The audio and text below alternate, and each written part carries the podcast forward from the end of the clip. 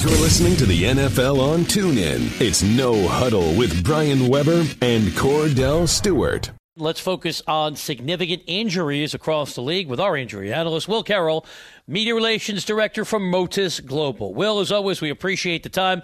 Tom Brady putting up robust numbers, thirty touchdowns, eight interceptions. Good chance he's going to win the M V P award, but where do you think he is physically at this stage of the season, dealing with both the shoulder issue and that lingering Achilles problem?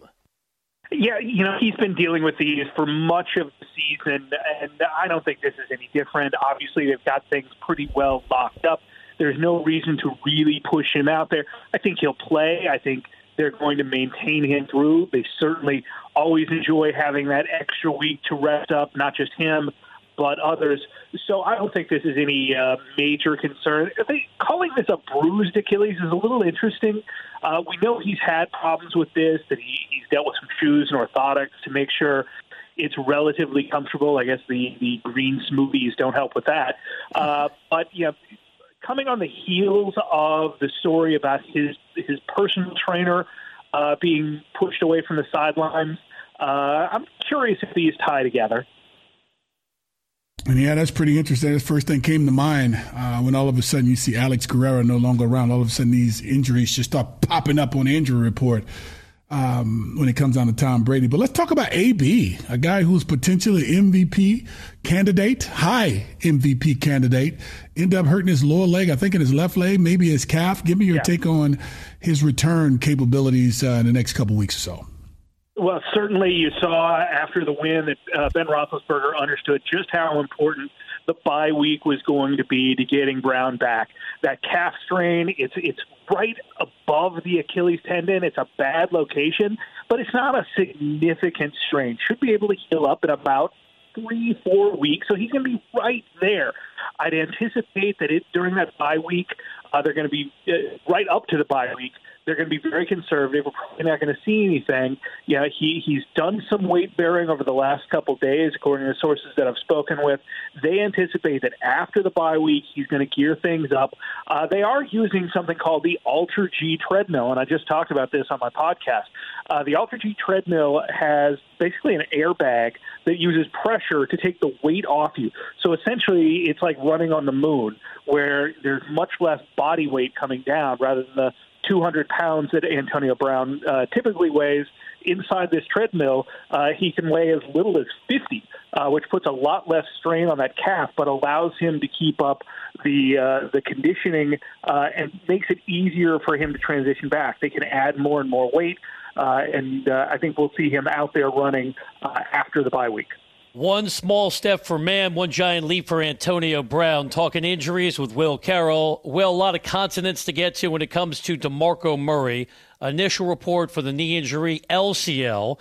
Now we're hearing third-degree M C L tear. What's his outlook heading into the regular season finale?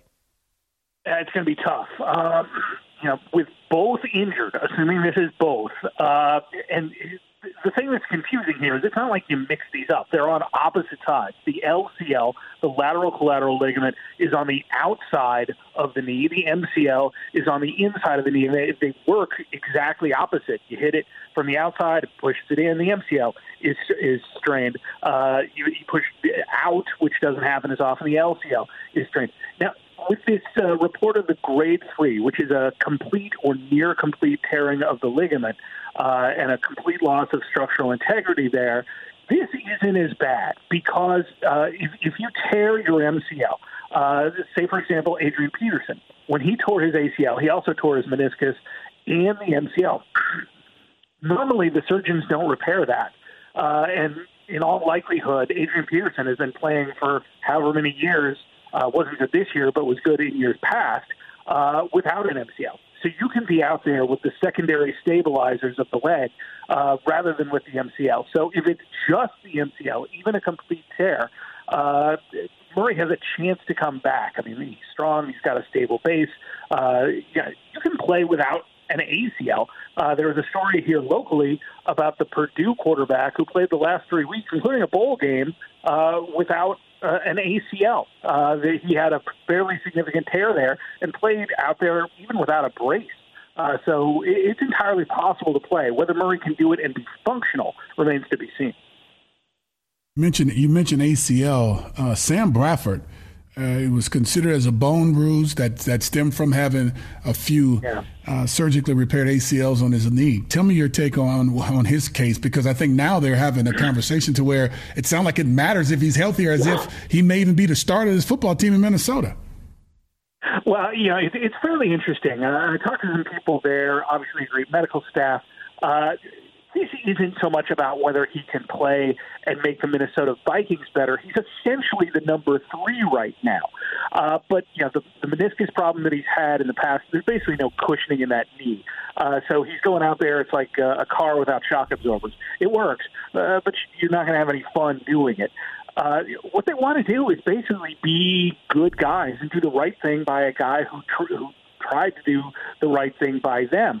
They want to get him back out there on the field if possible and show that, hey, maybe he can go and play for another team next year. And there's certainly teams that are looking for that kind of quarterback, even just as a backup quarterback. I think that's more likely the opportunity that Bradford's going to see. But if they can get him out there, if they can say, hey, he's relatively healthy, let's give him a shot uh, to be, you know, uh, relatively normal, to show that he doesn't have to answer questions about his physical uh, ability at this stage, just about whether he fits with a football team. Uh, that's one of those things that it goes a lot further than a lot of people think when it comes to uh, free agents coming. Injury analyst Will Carroll is our guest on the N F L on TuneIn. Will, last one for me. Giants have so many issues to try to resolve. But they're hoping that Odell Beckham Junior is one hundred percent when we get to training camp. Any reasons to be concerned about a player try, trying to come back from a significant ankle injury? No, no. Uh, he's actually out of the boot and walking around. That's about where you'd expect him to be. It's been, gosh, almost two months since his surgery. So you'd think uh, the ligaments, the bone, everything in there should be healed to the point where he's, you know, relatively functional, not playing football functional, not Odell Beckham athletic, but, you know, walking around the locker room functional, which is where most people would be.